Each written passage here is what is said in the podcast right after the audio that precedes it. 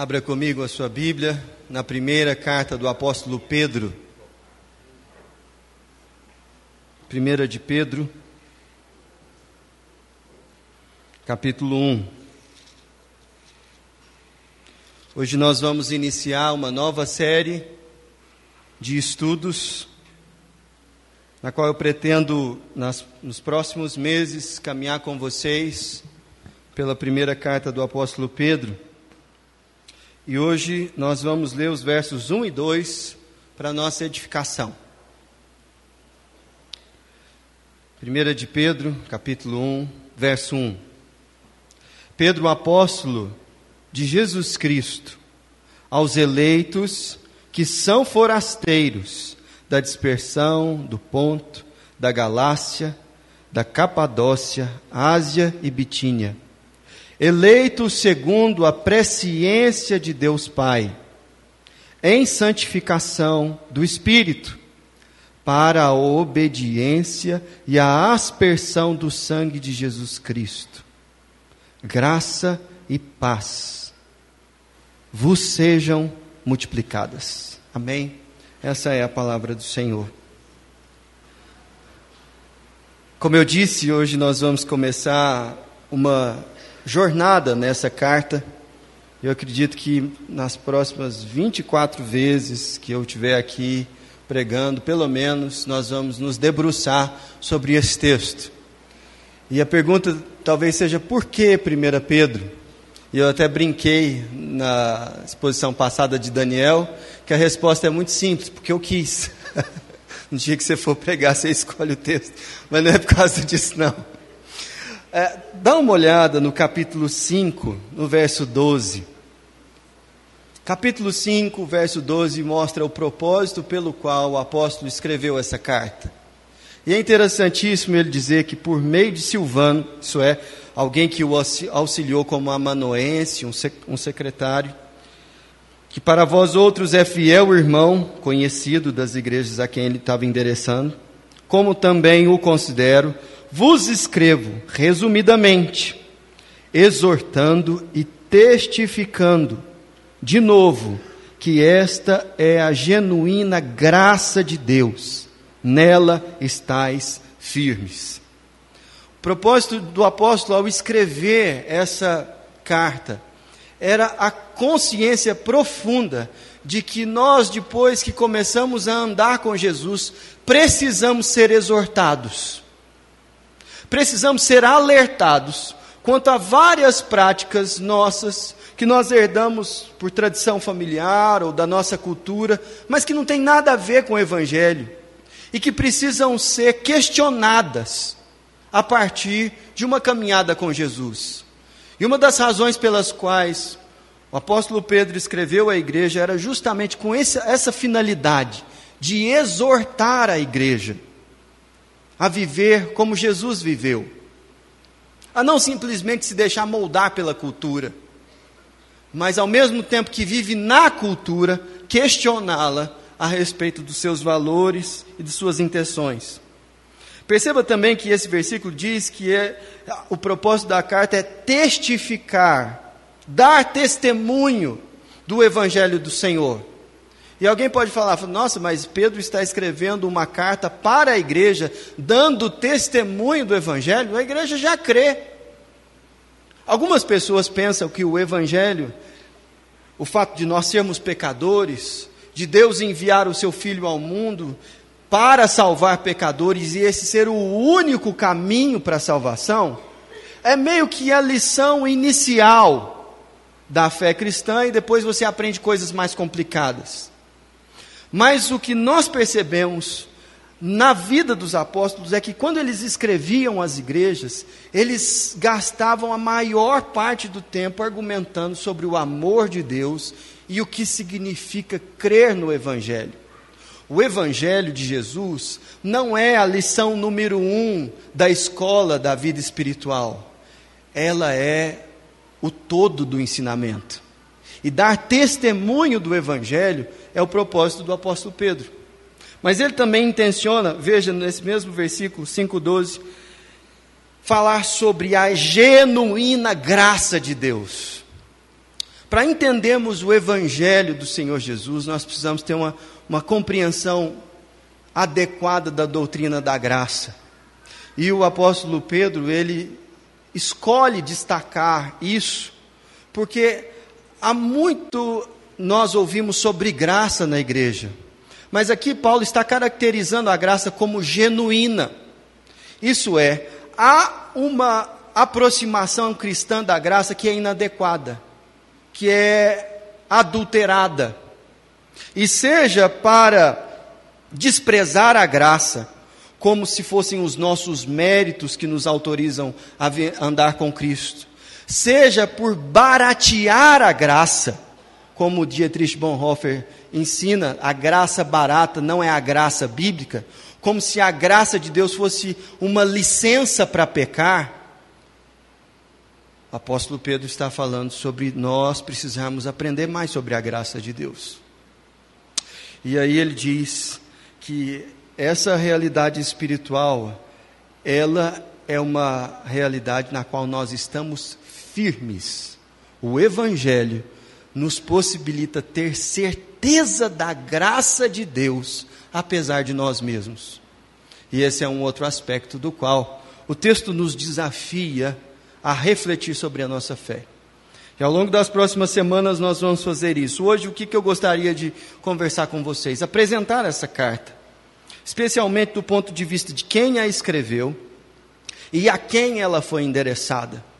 E depois de apontar essas duas coisas, eu queria chamar sua atenção para algumas aplicações sobre o que isso tem a ver conosco hoje. Se afinal de contas ela foi escrita tanto tempo atrás e endereçada a um povo que será que nós fazemos parte dele? O que, que nós temos a ver com isso? Venha comigo, vamos estudar a palavra do Senhor. O texto ele começa sendo apresentado ah, com o nome do autor. Versículo 1 inicia: Pedro, apóstolo de Jesus Cristo. Não há dúvida nenhuma entre os estudiosos da Bíblia e até mesmo da tradição cristã que remonta ao primeiro século, de que foi o apóstolo Pedro quem escreveu essa carta. Pedro ele é chamado nas escrituras por esse nome, Pedro, mas também de Simão Pedro. Simão Pedro era a, a, por exemplo, como ele se apresenta na segunda carta. Veja lá, 2 Pedro, capítulo 1. Simão Pedro, servo e apóstolo de Jesus. E ainda a versão em aramaico do seu nome, Cefas, que está lá em João, capítulo 1, verso 42, que significa justamente a mesma coisa, pedra ou pedrinha. E Jesus faz até um trocadilho com o nome dele, depois da santa confissão, em que Pedro reconhece que Jesus Cristo é o Cordeiro de Deus, o Filho de Deus enviado ao mundo. Ele diz: sobre essa afirmação que você fez, sobre essa pedra, eu edificarei a minha igreja. E dá a Pedro ali autoridade para, como apóstolo, avançar com a igreja na pregação do Evangelho, não somente em Jerusalém, mas em Judéia, Samaria e até os confins da terra. O apóstolo Pedro, ele, ele foi alguém que foi encontrado por Jesus. Ele era um pescador, na verdade, um empresário pescador, que junto com seus irmãos e outras famílias administravam alguns barcos no mar da Galileia. E um dia ele está lá limpando as redes, e um certo Jesus de Nazaré se aproxima na praia, e a multidão que o seguia junto com ele. Jesus para e começa a ensinar, e a multidão apertando Jesus, Jesus se dirige a Pedro e fala assim: Posso usar o seu barco? Ele fala: Sim, pode usar. E ele começa a pregar ali. Pedro estava cansado, havia tentado pegar alguma coisa durante a noite toda muito pressionado pelos impostos do Império Romano, provavelmente estava num dia difícil, sem pegar nada, não sabia se ia comer naquele dia. E aí Jesus vira para ele e falou assim: Olha, acabei aqui que eu estava fazendo, por que, que você não joga a, a rede ali? Pedro, muito impressionado com as palavras de Jesus, fala: Se fosse qualquer outro, eu não ia jogar, não, mas é porque o Senhor está falando. Eu e os meus homens vamos lá. E eles jogam as redes e não conseguem trazer as redes para o barco sozinhos, porque é muito peixe. Pedem ajuda e vão para a margem. E Pedro fica ali impressionado com a capacidade daquele carpinteiro que não entendia nada de pesca, de tocar o seu coração com a sua palavra e de parece conseguir ter poder até mesmo sobre os peixes. Que história que é essa? Será que ele é o Messias? E Pedro cai no chão diante de Jesus e fala: Retira-te de mim, porque eu sou pecador. Eu não mereço estar junto com o Senhor. Minha consciência me acusa de não ser um homem santo. E Jesus fala: Pedro, de agora em diante, eu vou fazer você pescador de homens. Siga-me, siga-me. O texto bíblico diz que deixando as redes e o barco, apóstolo Pedro, que era casado, passa a seguir Jesus, apresenta Cristo aos seus familiares, tem a sua, sua sogra cuidada e curada por Jesus. E ao longo dos evangelhos, nós vemos vários episódios de como a graça do Senhor manifestou-se na vida do apóstolo Pedro. Ele tinha um temperamento muito impulsivo, isso levava a ele ter tomar decisões e proferir palavras tanto muito assertivas e precisas, quanto também enganosas e, e cheias daquilo que não deveria estar num homem de Deus. E a caminhada com Jesus vai trabalhando isso no coração dele, a ponto dele ouvir do próprio Jesus algumas indagações. Pedro, você me ama? Ele falou assim: Eu amo, Senhor. Ele diz: Apacenta as minhas ovelhas. Em obediência a essa ordem de cuidar das ovelhas de Jesus, Pedro escreve, dentre outras muitas ações que ele deu, essa carta para cuidar das ovelhas de Jesus. E essas ovelhas não estavam em Jerusalém. Veja que, ainda no verso 1, ele diz: aos eleitos que são forasteiros da dispersão. O que quer dizer isso? Pedro não estava escrevendo a uma igreja que estava em Jerusalém, é, ouvindo ele pregar dominicalmente. Você vê no final da carta que ele diz que ele está em Babilônia. E provavelmente essa é uma referência a Roma, a cidade de Roma, onde ele foi morto por perseguição de Nero a partir do incêndio de Roma no ano 64. E Pedro ele escreve essa carta, provavelmente já em Roma, seus últimos anos de vida, endereçando essa carta a uma igreja que estava dispersa porque era perseguida por sua fé.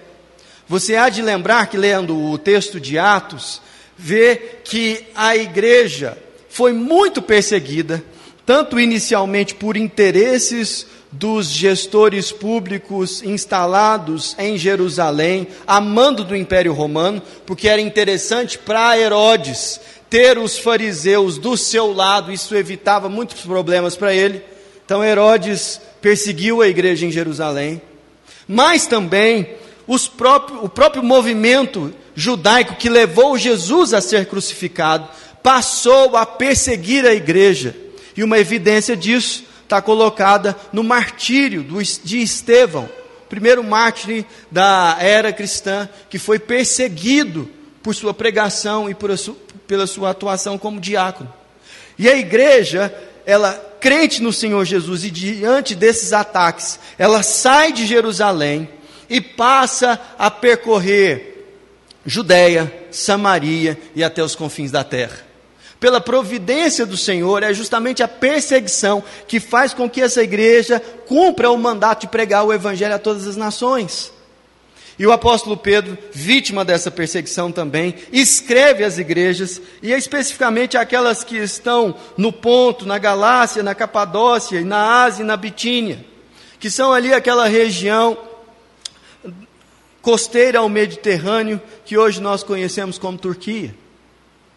E nessa região, a igreja instalada ali recebe essa carta do apóstolo Pedro. Essa carta ela é endereçada à igreja de maneira geral, e não à igreja na cidade de Filipos, por exemplo, como a carta do apóstolo Paulo, ou de Tessalônica. Nem é endereçada a um pastor específico, como a Timóteo ou a Tito, ou a um cristão específico, como a carta do apóstolo Paulo a Filemão. Essa é uma carta que Pedro escreveu pensando na igreja toda. E, e é interessante como ele descreve a igreja. Veja no verso 1, ele diz que a igreja é o grupo de pessoas que foram eleitos por Deus, escolhidos por Deus. Essa é uma referência à doutrina da eleição, que outras, em outros lugares na Bíblia é apresentada como predestinação. E muitas pessoas ficam pensando sobre o que significa essa doutrina. Mas os apóstolos, eles têm uma compreensão, não querendo ser simplista, mas muito simples desse mistério que é apresentado nessa doutrina. Que é, não fomos nós que escolhemos o Senhor, foi Ele quem nos escolheu. Na prática, isso se manifesta na vida de Pedro, como ele foi encontrado por Jesus. Pedro estava na sua rotina diária de trabalho. Ele não estava buscando a Deus num templo. Ele não estava num processo de campanha ou vigília. Não, ele estava lá. E de alguma maneira, a palavra alcançou ele. E ele percebeu que se dependesse dele, ele não teria esse encontro com Jesus, mas Jesus foi até ele. E mais, não somente foi uma questão de Jesus o encontrar, mas se dependesse de Pedro, ele não perseveraria. Mas porque Jesus foi atrás dele, não somente no barco, mas também em outras ocasiões, ele entendia que de alguma maneira que ele não conseguia explicar, Deus o havia escolhido para andar com ele. Essa é a compreensão mais elementar e profunda que ele quer transmitir inicialmente para a igreja. Porque, veja bem, nós deveríamos ter aqui escrito na fachada da nossa igreja aquele versículo de Mateus capítulo 11, onde Jesus faz aquele bendito convite: Vinde a mim todos que estáis cansados e sobrecarregados, e eu vos aliviarei. Ao mesmo tempo que aqui no, nos umbrais da porta, do lado de dentro, deveria estar a outra frase de Jesus: Ninguém vem a mim se o Pai não o trouxer. Porque essa, essa compreensão de que nós viemos por nós mesmos aceitando um convite, ela é em algum aspecto verdadeira. Mas se você não nascesse nessa ocasião, tivesse sua rotina, e fosse encontrado pela palavra e revelação do Senhor, por você mesmo, você não o encontraria. Porque os nossos pecados fazem separação entre nós e Deus. E a compreensão de Pedro é que nós que cremos não somos por nós mesmos melhores do que, dos que não creem. Não há em nós uma virtude, um insight, uma disciplina, uma religiosidade que nos faça ter acesso a Deus por nós mesmos. Pedro está dizendo assim: vocês e eu faço parte desse grupo, somos aqueles que fomos alcançados pela providência e escolha do Senhor na nossa história. E como isso se dá, cada um aqui tem uma explicação, mas a verdade é que por nós mesmos nós não encontramos o Senhor. Isso é uma coisa maravilhosa porque é uma doutrina que faz nos, nos ensina que nós somos amados por Deus antes que nós o amemos. E faz todo sentido, porque Jesus mesmo ensina que nós o amamos porque Ele nos amou primeiro. O nosso amor por Deus é sempre um gesto de resposta, e mesmo que seja nosso, ele nunca aconteceria se o Senhor não viesse atrás de nós. E é por isso que Pedro está dizendo que a igreja é uma igreja escolhida pelo Senhor. Mas vai ficar mais claro nas nossas próximas conversas que essa escolha de Deus não é com base em nós, nos nossos méritos, na nossa capacidade, como eu já disse até aqui. Deus misteriosamente nos chama por causa do seu próprio amor. E aí, ele diz que ao mesmo tempo que Deus nos elege, nós não somos necessariamente os queridinhos de Deus, como se essa eleição nos privasse de qualquer dor ou sofrimento ou revés na vida. E ele logo coloca do lado que nós somos eleitos para ser o quê? Olha o texto. Forasteiros. Eleito para ser forasteiro. Que história que é essa? A palavra forasteiro, ela significa aquele que não pertence ao lugar onde está, aquele que é de fora, aquele que é estrangeiro, aquele que está refugiado. E faz muito sentido o apóstolo Pedro escrever aos eleitos que estão sob perseguição longe de onde foram criados, mas estão espalhados por tudo quanto é lugar, e falar: olha, isso não tem nada de contraditório com o fato de Deus amar vocês, viu? Os sofrimentos que vocês estão vivendo, a perseguição, a injúria, a dor que vocês sentem, ela é real, ela é devastadora, mas ela não depõe contra o amor de Deus, porque de fato Deus escolheu vocês para que vocês entendam que pertencem a um reino que não é desse mundo. Vocês são peregrinos que estão rumo à Nova Jerusalém. Vocês têm essa cidadania, seja ela judaica, seja ela romana, seja ela de qualquer outra nação mas vocês têm uma outra cidadania. Vocês são o povo amado de Deus.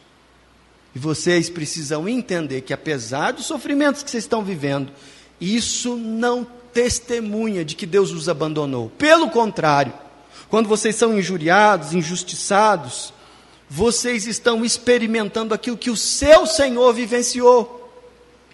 E em matéria de sofrimento, ele viveu muito mais do que cada um de nós por amor a nós. Mas essa realidade é difícil de entender e ao longo da carta ele vai explicando e ele vai demonstrando isso. Veja que coisa bonita, que ele diz que não foi só Jesus quem nos amou, como se Jesus fosse a parte boa de Deus e o Pai fosse a parte mal-humorada.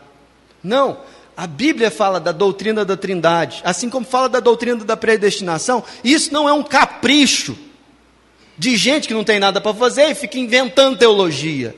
Não, isso é a maneira como a palavra de Deus apresenta o ser de Deus.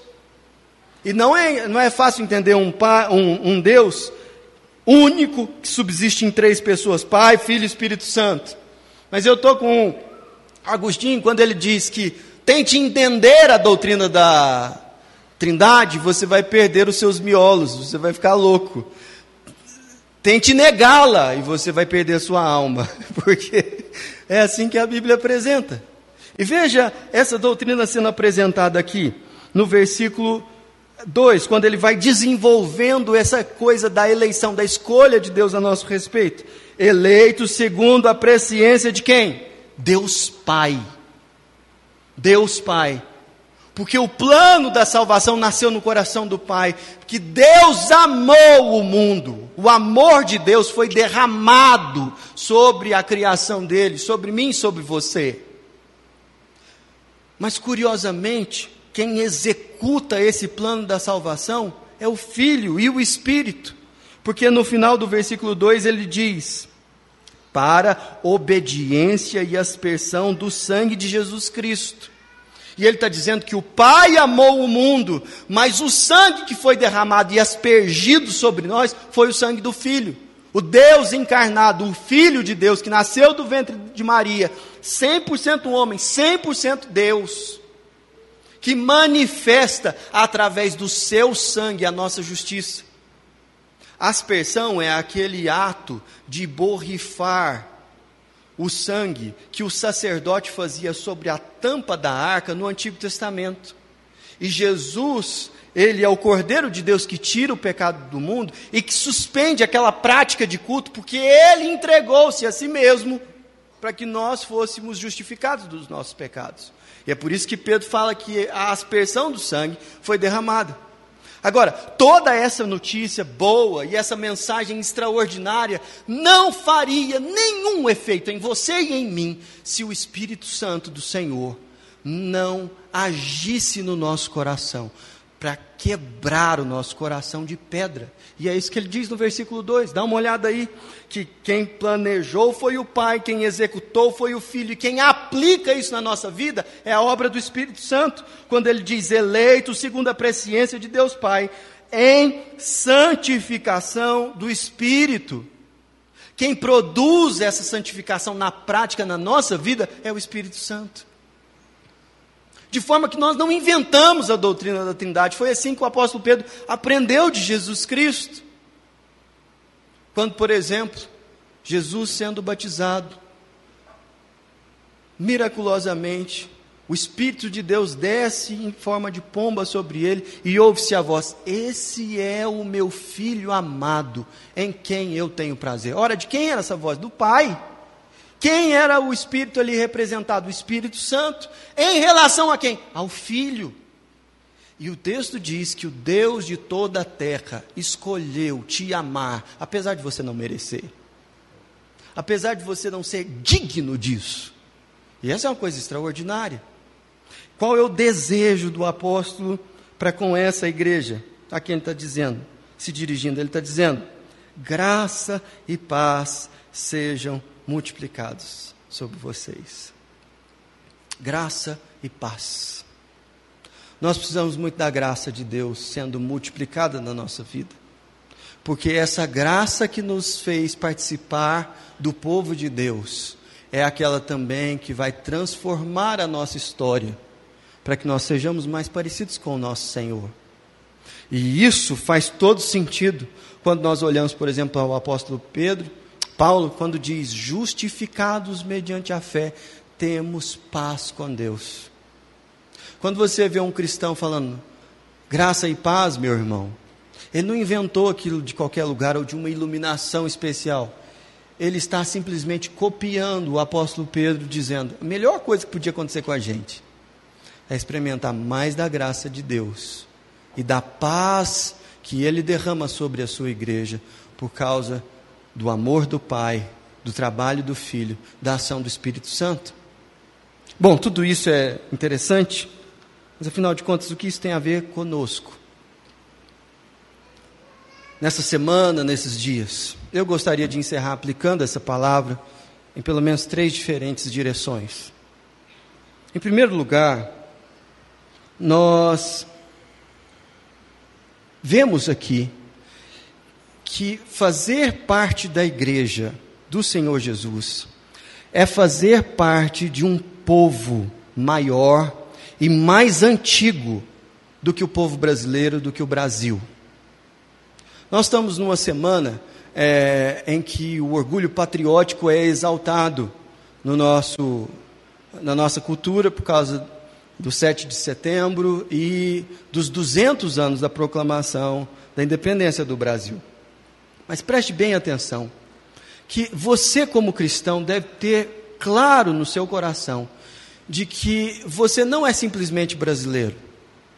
Você tem uma nacionalidade mais profunda e mais radical no seu coração, que deve fazer com que você olhe para a nossa nação da perspectiva desse pertencimento ao reino de Deus. E por que eu estou dizendo isso? É justamente por isso que a igreja faz missões. Algumas pessoas entendem que Deus é brasileiro. E até brincam com isso. E usam a, o versículo como se fosse feliz a nação como que, que, os, Deus é o Senhor. Isso está escrito no Antigo Testamento, porque a nação do Antigo Testamento que revelava a graça e o amor de Deus era Israel, e era uma nação mesmo. Mas nós vivemos na era do pacto, em que Jesus, o autor da nova aliança, falou: ide por todo mundo e pregai o evangelho. É, você não é melhor que os argentinos, nem que os paraguaios, nem que os congoleses, ou os chineses. Porque Deus está em Cristo Jesus fazendo cumprir a promessa que ele fez lá em Abraão, quando elegeu uma nação. Quando elegeu a nação de Israel, sabe o que Deus falou para Abraão? Em ti serão benditas todas as famílias da terra. Deus não faz acepção de pessoas. É por isso que a xenofobia não faz sentido bíblico. Nós não somos uma raça melhor do que nossos vizinhos, do que aqueles dos quais lutamos para ser independentes. Não faz sentido no coração de um cristão laborar em um raciocínio xenófobo, porque nós servimos a um Deus que enviou seu filho ao mundo, ele não enviou seu filho ao Brasil. Entendeu? É por isso que nós investimos em missões. Tome cuidado para você não ser manipulado por esse tipo de conversa, porque isso, por trás de é, é, intenções religiosas, tem outras agendas por aí, falando sobre esse negócio. Outro aspecto, a igreja deve ser o lugar mais acolhedor do mundo. Se você já teve a experiência de, durante algum tempo, conviver com estrangeiros ou refugiados, você vai perceber uma capacidade de amor e empatia entre essas pessoas que a gente não vê normalmente. Quem já frequentou igrejas em outros países, e especialmente igrejas de brasileiros fora do Brasil, você notou assim uma irmandade impressionante. Por quê? Porque havia algo em comum que unia essas pessoas, aspectos culturais.